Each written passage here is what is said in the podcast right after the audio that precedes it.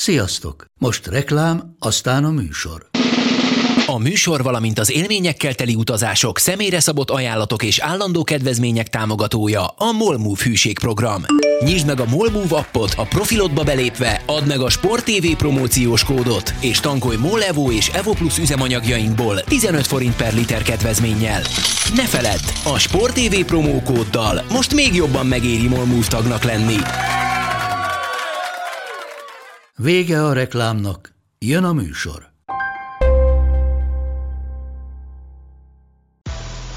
Nekik mindegy, hogy Győr vagy Fradi, Veszprém vagy Szeged, Bajnokok Ligája vagy EHF Kupa.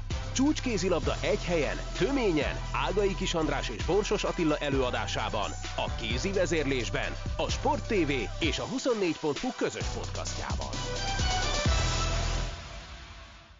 Sziasztok, ez itt a kézi vezérlés, a Sport TV kézilabdás podcastje Borsos Attilával és Ágai Kis Andrással, és temérdek mérkőzéssel a hátunk mögött, úgyhogy most értelemszerűen nem fogjuk mindegyiket egyenként végigvenni, de próbálunk kiemelni fontos, érdekes ö, témákat, jeleneteket, és a többi, és a többi. Hát kezdjük egy szomorkás hírrel. Ö, ugye az Európa Ligában bemutatkozott a Tatabánya, és hát sajnos nem úgy, ahogy azt szerettük volna. Mondhatjuk némi iróniával, hogy sikerült folytatni a tavalyi rossz sorozatot, tavaly ugye pont nélkül zárt a bányász az Európa Ligában, most Aténban vérzett el a csapat, aztán a bajnokságban elmentek a Nekához, ott beleszaladtak egy 10 gólos vereségbe, és akkor ez volt már a sok.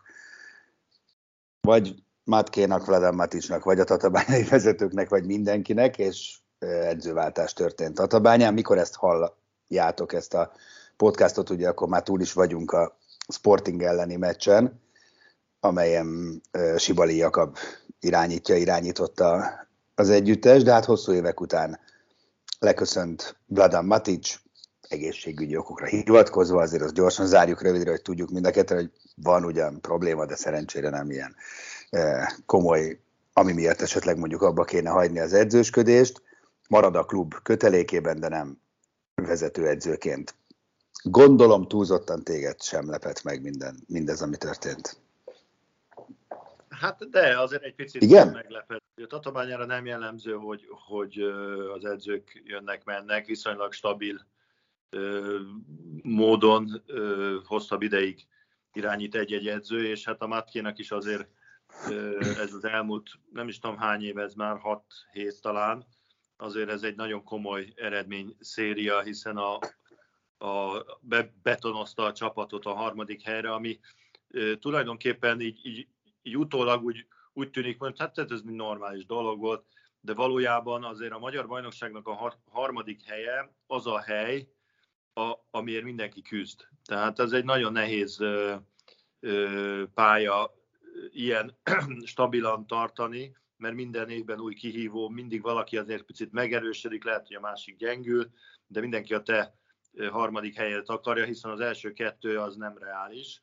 Úgyhogy szerintem ez egy nagyon komoly eredmény, amit ő ott elért, és amit fölépített a, a tatabányával, és ehhez képest tényleg ez a, az évkezdés, ez nagyon ö, hát viszontagságos, de Hozzá kell tennem, hogy akik ismerik azért közelebbről a helyzetét a, a tatabányának, azoknak egyáltalán nem meglepő. Tehát itt azért a, a tavalyi évnek a második fele már szinte az egész, de a második fele biztosan egy, egy iszonyú bizonytalanságba telt el, ami a következményében egyrészt a játékosok, akik még most is ott vannak, azoknak így a lelki világuk szerintem elég komoly törés szenvedett másrészt meg ugye elment egy, egy jó pár kulcsjátékos, akik helyett nem tudtak senkit igazolni, mert ugye nem tudtak kimenni a, a piacra, hogy akkor van ennyi pénzem, és akkor keresek egy jó kis sportékát, hanem, hanem gyakorlatilag az utolsó pillanatban a, hát így a, a piacon megmaradt játékosok közül kellett egy-kettőt idehozni, hogy egyáltalán ki tudják egészen keretüket, de nincsen jelenleg nincs olyan minőségű keret Tatabányán, ami a korábbi években volt. Tehát ez, ez már elő, elővetítette, hogy, hogy iszonyú nehéz lesz, és akkor ehhez persze jön az, nem akarok most elismételni, mert beszéltünk róla, hogy, hogy a sérülések, betegségek, egyéb ö, ö, problémák miatt szét van esve ez a csapat, és azért a, ö, abból a szempontból valóban nem meglepő, hogy a Matkénak egy idő után elege lett ebből, hogy ő azért egy elég maximalista típusú edző, tehát hihetetlenül bántja mindig, hogyha nem úgy történnek a dolgok, ahogy szeretné, ha nem olyanok az eredmények, és szerintem az el, el besokkalt ő is, és ahhoz jön egyébként az a fajta egészségügyi problémája, ami, ami valóban ilyenkor, amikor minden szarul megy már a kifejezésén, duplán, duplán érzel mindent, ami fáj neked, tehát amit egyetként győzelmek után nem érzed, hogy mennyire fáj a derekad, hát itt biztos, hogy, hogy kétszer olyan nagy fájdalmakat érez, és úgy kell föl reggel, mint hogyha 140 éves lenne.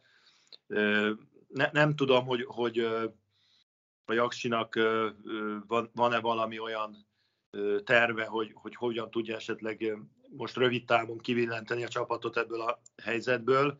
Nyilván, ahogy a, felépülnek a játékosok, egyre többet tudnak edzeni, akkor egyre jobbak lesznek, tehát az itt van remény, hogy összeáll ez valamennyire.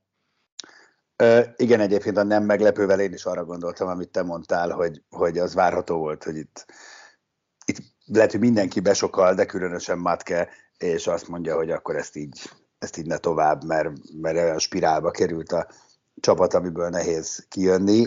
Egyébként dolgozunk az ügyön, hogy, hogy Vladan Matic legyen a következő kézivezérlés extra vendége, és már csak az időpont egyeztetés gördíthet akadályt, reméljük nem fog, és akkor majd hallhatjuk bővebben az érveket tőle.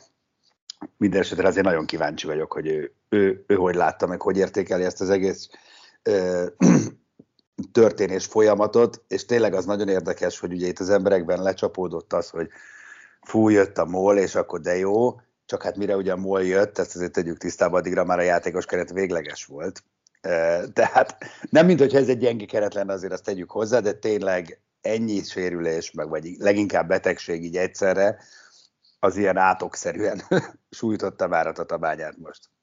Igen, és hát egyébként nem tudom, emlékszel, hogy beszéltünk talán pont a, a, a Marosi Lacival arról, hogy, hogy ugye itt, itt a, a, a lelki tényezők mennyit számítanak. Tehát amikor egy, egy csapat bajba van, ahogy tavaly bajba voltak, akkor, akkor óhatatlanul, hiába nincs pénz, a játékosokban kialakul egy olyan fajta mentalitás, hogy azért is akkor megmutatjuk és megyünk, és, és a másik oldalról meg ugye az edző vagy a klub nem támaszthat igazán elvárásokat a játékosok felé, mert azt mondja, hát nem tudok fizetni, hát örülök, hogy egyáltalán játszotok. És ez, egy, ez lelkileg egy egyszerre egy nehéz helyzet, de könnyű is, mert teher nélkül játszanak a játékosok, hát megyünk, jó kedvünkből játszunk idézőjelbe.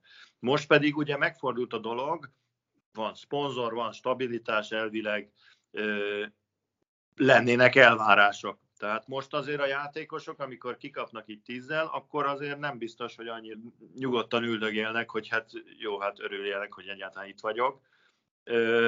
Tehát itt, itt szerintem bejön az a tényező is, hogy elkezdenek bizonyos szinten görcsölni, mert, mert, mert most, már, most már meg kéne mutatni, hogy mi van, mert akkor minek a fizetés. Így van, így van, így van. Na, kíváncsi leszek majd erről, mit mond Matke, remélem, hogy össze tudjuk hozni a beszélgetést. Na és akkor térjünk rá a bajnokok ligájára.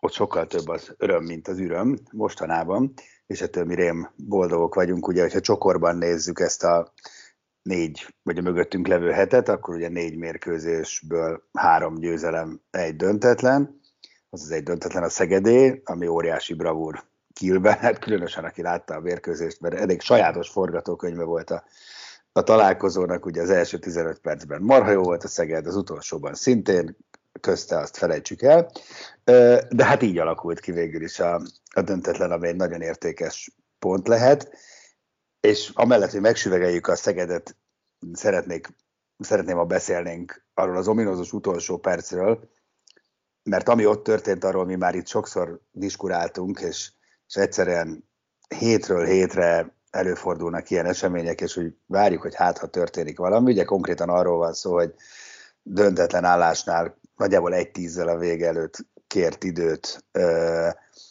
Filip Hiha, és akkor támadott a kír.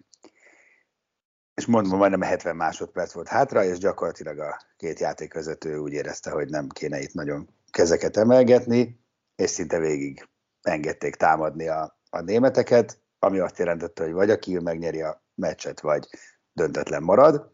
Végül ugye nem tudták belőni, döntetlen maradt, de az emberben tényleg óhatatlanul felmerül, hogy valóban nem lehetne ezzel ellen semmit tenni, hogy egyszer a bírók három passz után teszik fel a kezüket, egyszer meg 13 után sem, és hogy ez így nem jó, és te mondtad ki egyébként a lényeget a múltkor, ezen azóta is gondolkodom, azt kéne megérteniük az EHF-nél, és ott van a hatalmas hiba szerintem a gépezetben, hogy ők ugye egy átlagot néznek, azért mondják, hogy teljesen butasága a támadóidő, mert átlagban mennyi támadás szám jön ki, és hogy ez milyen tök jó így.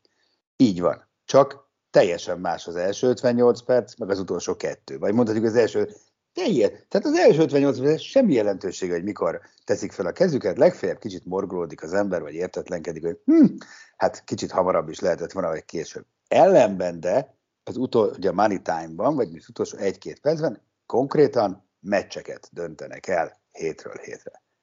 Így nem jó. Ezzel teljesen egyetértek, hogy ez a,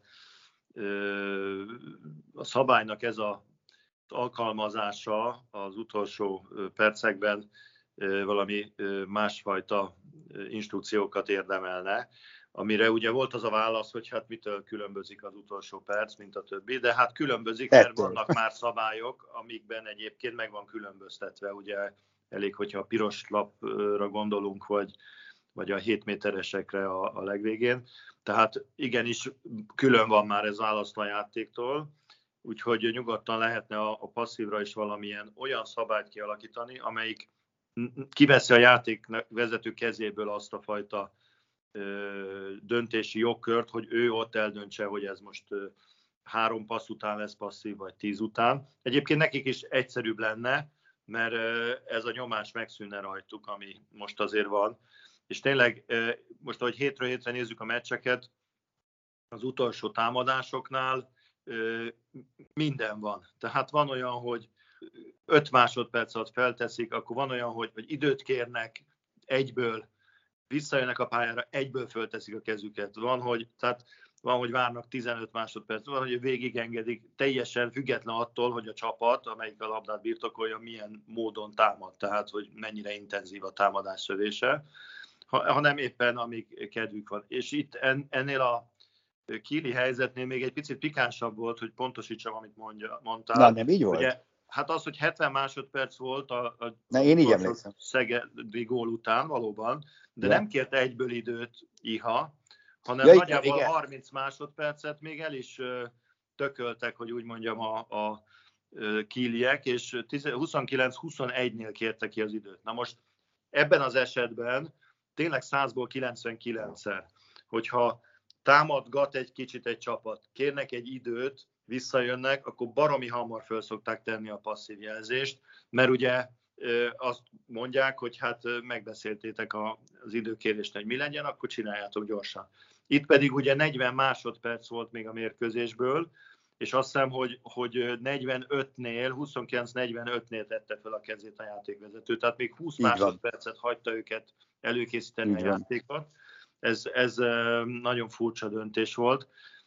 Azzal együtt, hogy, hogy tulajdonképpen így is még ha két másodperccel előbb lövi el a labdát a Renkint, akkor még lehet, hogy be tudta volna dobni a kapuba. Tehát nem, így is be tudta, csak, a, csak rögtön letette pásztra. Hát igen, de lehet, hogy nem le... utána az időn, az időn túl volt. Már. Időn túl lett volna? Tehát, Na de ha nem teszik le a, a azt kielemeztük a harmadik félidőben, ha nem teszi le a, a kártyát az edző, illetve a másodedző, akkor is ö, időn túl lett volna a gól. Várjál, honnan tudtátok, hogy mert ez csomó hát, ö, ott fönt, beszélt, fönt futott a... az óra. A, ö... Na de ezt ti szoktátok elmondani mindig, hogy ez nagyon sokszor nem egyezik a csarnok Az, az lehet, de Aha. az, ami rendelkezésre állt óra, ahhoz képest időn túl. Egyébként itt, itt akkor újra elmondom a, a régi mániámat, hogy, hogy a sok értetlenség mellett, ami az EHF-re vonatkozik. Egyébként hozzáteszem, hogy a szabály módosítani nem az IHF-é, tehát ott kell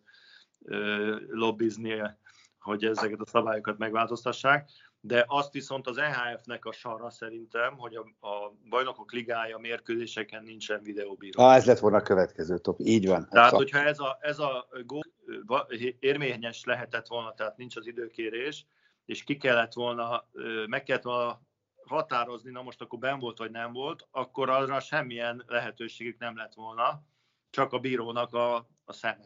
De mondok egy... Azért nem, nem könnyű ilyenkor meglátni. És akkor még plusz volt az a gól, amit bedobott a Szeged a Kiel kapujába 13-13-nál, és nem látta a bíró. Pont ezt akartam mondani, hogy, hogy a vízilabdában, ahol nincs egyébként gól, illetve videóbíró, de már odáig eljutottak, hogy legalább gólbíró, legalább gólkamera van. Hát az aztán tényleg a minimum minimuma legyen, lenne, hogy a kamerára, vagy a Igen. kapufára szereljenek föl egy kamerát. Ráadásul ez, tehát a videóbíráskodás, én nagyon jól ismerem azt a csapatot, illetve azt a céget, aki ezt a videóbíró rendszert üzemelteti a Final Forum például, meg egyáltalán a, az Európa-bajnokságon, világbajnokságokon. Tehát ő, ő nekik a technológiájuk már olyan szinten van, hogy, hogy eszméletlen mindent meg tudnának nézni, mint ahogy a futballban is látjuk. Ugye? Na, Tehát eljött az idő, nem az a probléma, hogy, hogy hát ez nehéz, hanem csak egyszerűen azt kell mondani, hogy gyerekek, egyébként ezer millió szabályt előírnak egy meccs rendezésére egy EHF rendezvényen, ami sokba kerül a rendezőknek, ezt még nyugodtan bevehetnék, hogy akkor tegyetek föl három Minden meccs televízió közvetítéses, hát nem, túl van ez az egész lihegve. Azért szerencsére ahhoz már ez túl komoly sporták, túl komoly uh, versenysorozata, hogy ez, ez, ez kérdés legyen, hogy ez megoldható-e, tehát már rég nem erről van szó. De nagyon érdekes, amit mondtál, és tényleg akkor megint időszerűvé vált, hogy beszélgessünk Sós Bazsival, mert ezek szerint az EHF nem dönthet mondjuk úgy saját hatáskörben, hogy akkor mostantól a, a BL meccseken akár kísérleti jelleggel, akár így, ehhez egy központi döntés kell az IHF-nél. Hát, én úgy tudom, hogy a kézilabdázás szabályait azt az IHF dönti el. Tehát, Alapvetően nyilván én nagyon, nagyon kíváncsi vagyok. Egyébként gondolkodtam... nyilván nem lehet többféleképpen játszani a játékot a különböző földrészeken, tehát ez logikus. De tudod, hogy Mert ilyen alapon a, a, az Afrikai Szövetség meg úgy dönt, hogy náluk meg... Jó, jó, jó, jó, jó. Ah, oké, jó, teoretikus, de ez egy kérdés, mindegy, majd, majd, majd, majd föltesszük Balázsnak, mert most már gyülekeznek azért a, a témák.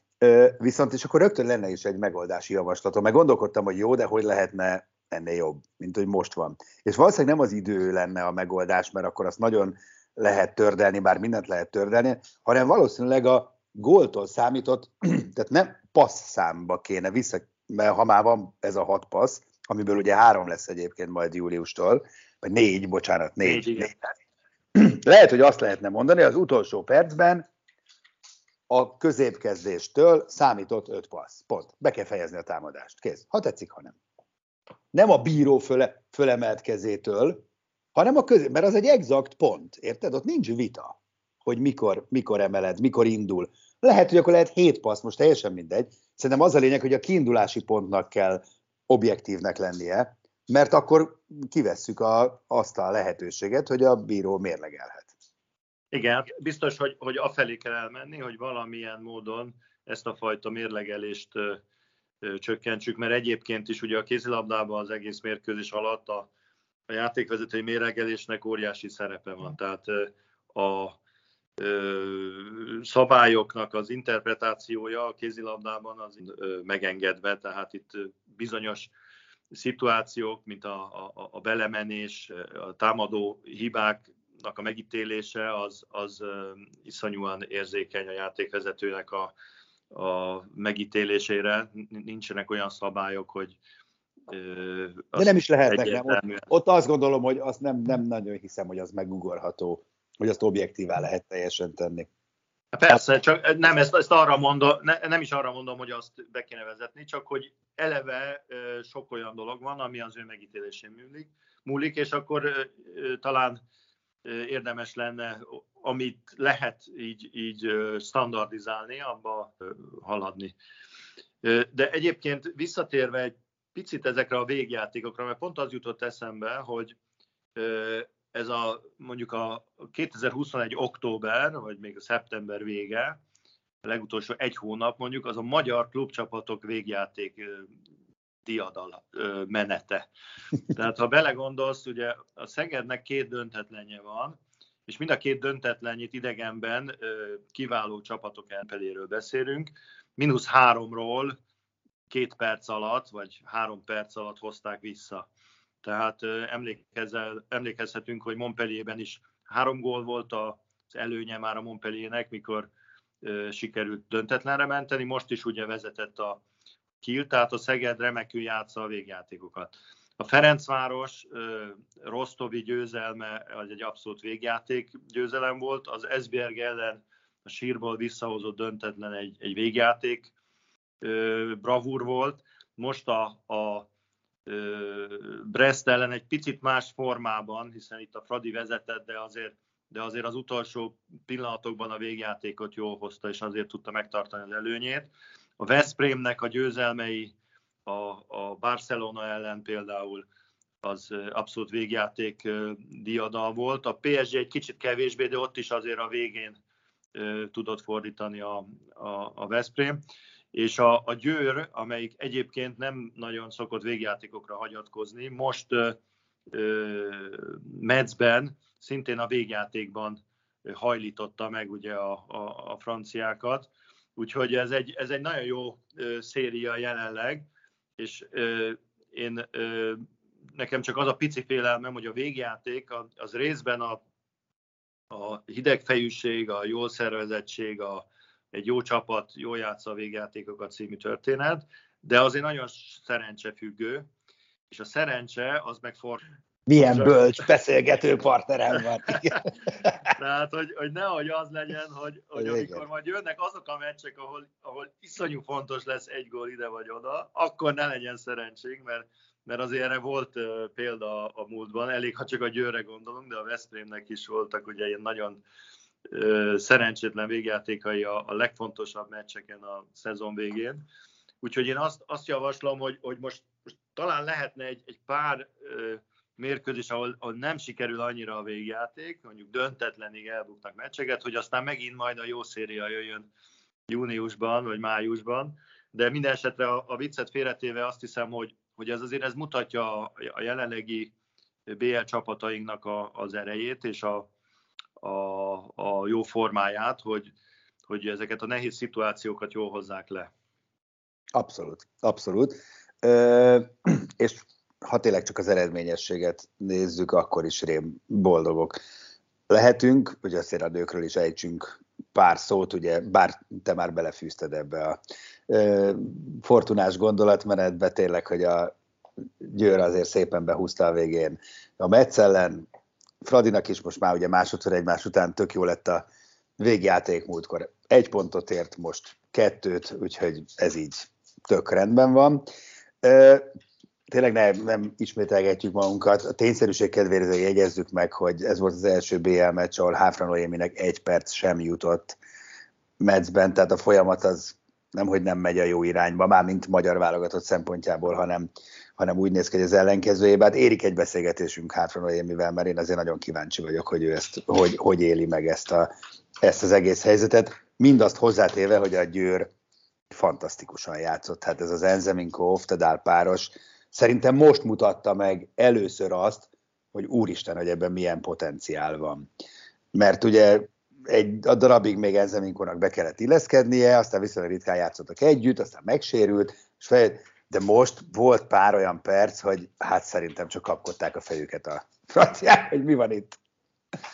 Ez, ez biztos, de mondjuk azért volt már a, a múltban, hogy ők jól játszottak együtt, tehát nem, talán idén Jó, nyilván ez az első, de Hozzáteszem, hogy ennek a mérkőzésnek a megnyeréséhez ennek a két játékosnak a jó páros kapcsolatán kívül az kellett, hogy, hogy kapuban a második félidőben a, a győr az ellenfél fölé nőtt, és ez, ez ugye Laura Glozernek köszönhető, ami szerintem nagyon nagy, nagyon jó hír mindenkinek, hogy, hogy ő itt újra itt van a fedélzeten, és abszolút lehet rá számítani, és, és volt egy hosszú beszélgetésem Ambros Martinnal pontosan a kapusokról, hogy, hogy hát ez, ez azt mondta, hogy, hogy ez igazán egy fejfájás neki. Tehát, hogy De hát három kérdezted?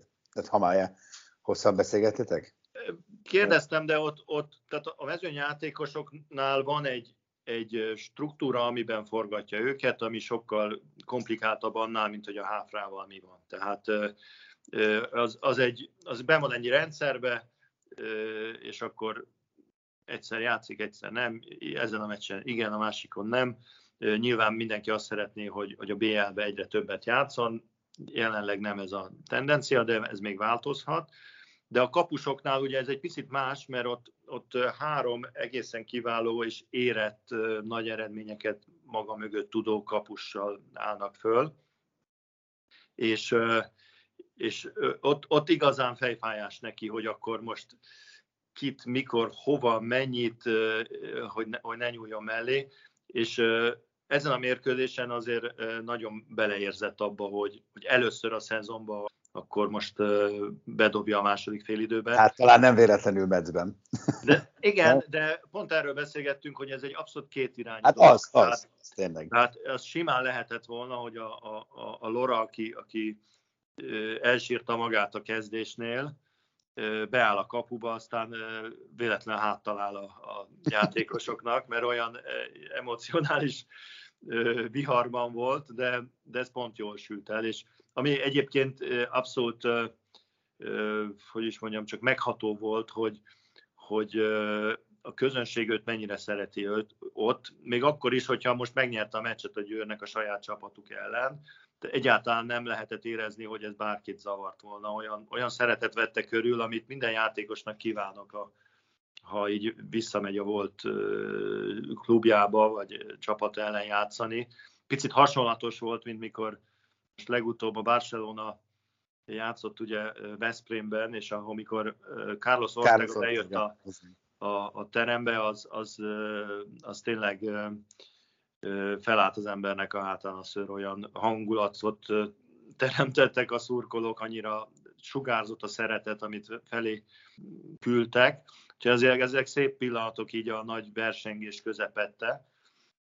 Szóval a, a, a Győr ezen a mérkőzésen azért megízadt, és, és kellett egy-két extra teljesítmény ahhoz, hogy, hogy végül legyűrjék a, a meccet, amelyik érzésem szerint, különösen, hogyha az Orlán Kanor még visszatér hozzájuk, akkor igen, illetve a Pederei a beállóban két fontos játékosuk hiányzik, akkor abszolút Final Four esélyes csapat. Abszolút, hát ez, ez szerintem az egyáltalán nem kérdés, így aztán még értékesebb a Meci győzelem a Győrnek. No, hát befejezését még annyit, hogy attól már nem kell tartanunk, hogy a brazil válogatott színeiben Amorim majd megtréfál minket, mert bejelentette visszavonulását Duda a válogatottól. Ettől még Rostoviként megteheti, reméljük, hogy nem fogja, mi meg reméljük azért minél tovább látjuk a pályán, hiszen mégiscsak tényleg egy abszolút emblematikus figurája a női kézilabdának, és élmény őt látni játszani. Az hát igazi élmény győri színekben volt természetesen, de attól még, ha játszik, az, az, az nagyon klassz. Ez megérthető, nem? Egy idő után azért tényleg már ezt a kettős terhelést már nem lehet már bírni. Igen, hát a braziloknál most azért generációváltás van, hiszen ugye Nascimento is visszavonult, aki tehát ők ketten voltak az a két játékos, akinek nem lehetett a, a brazil vállalatot elképzelni az utóbbi 10-15 évben. De azért a brazil rémálmok még szerintem nem értek véget számunkra, mert a, Bruna de Paula, amit mutatott például a Győr ellen, azért az kiveri a, szerintem a, a hidegverítéket a, a, az edzőknek a, az arcán. Tehát a braziloknál azért van utánpótlás. Ja, hát van, van anyag, az biztos. Ugye azért az olimpián elszenvedett vereségünk az élénken él bennünk, úgyhogy nem, nem aggódok a bazilokért a, a két klasszisuk nélkül sem. Ja, nem, én se féltem őket. Na, ennyi volt már a, a kézi vezérlés. Köszi, hogy hallgatotok minket, jövünk tehát az extrával majd a hétvégén, terveink szerint Vladan Maticsal, de ez még változhat, úgyhogy figyeljétek a műsorokat, majd abban tájékoztatunk benneteket, és nézzetek persze mindent, hiszen jönnek a meccsek futószalagon. Sziasztok! A műsor a Béton partnere.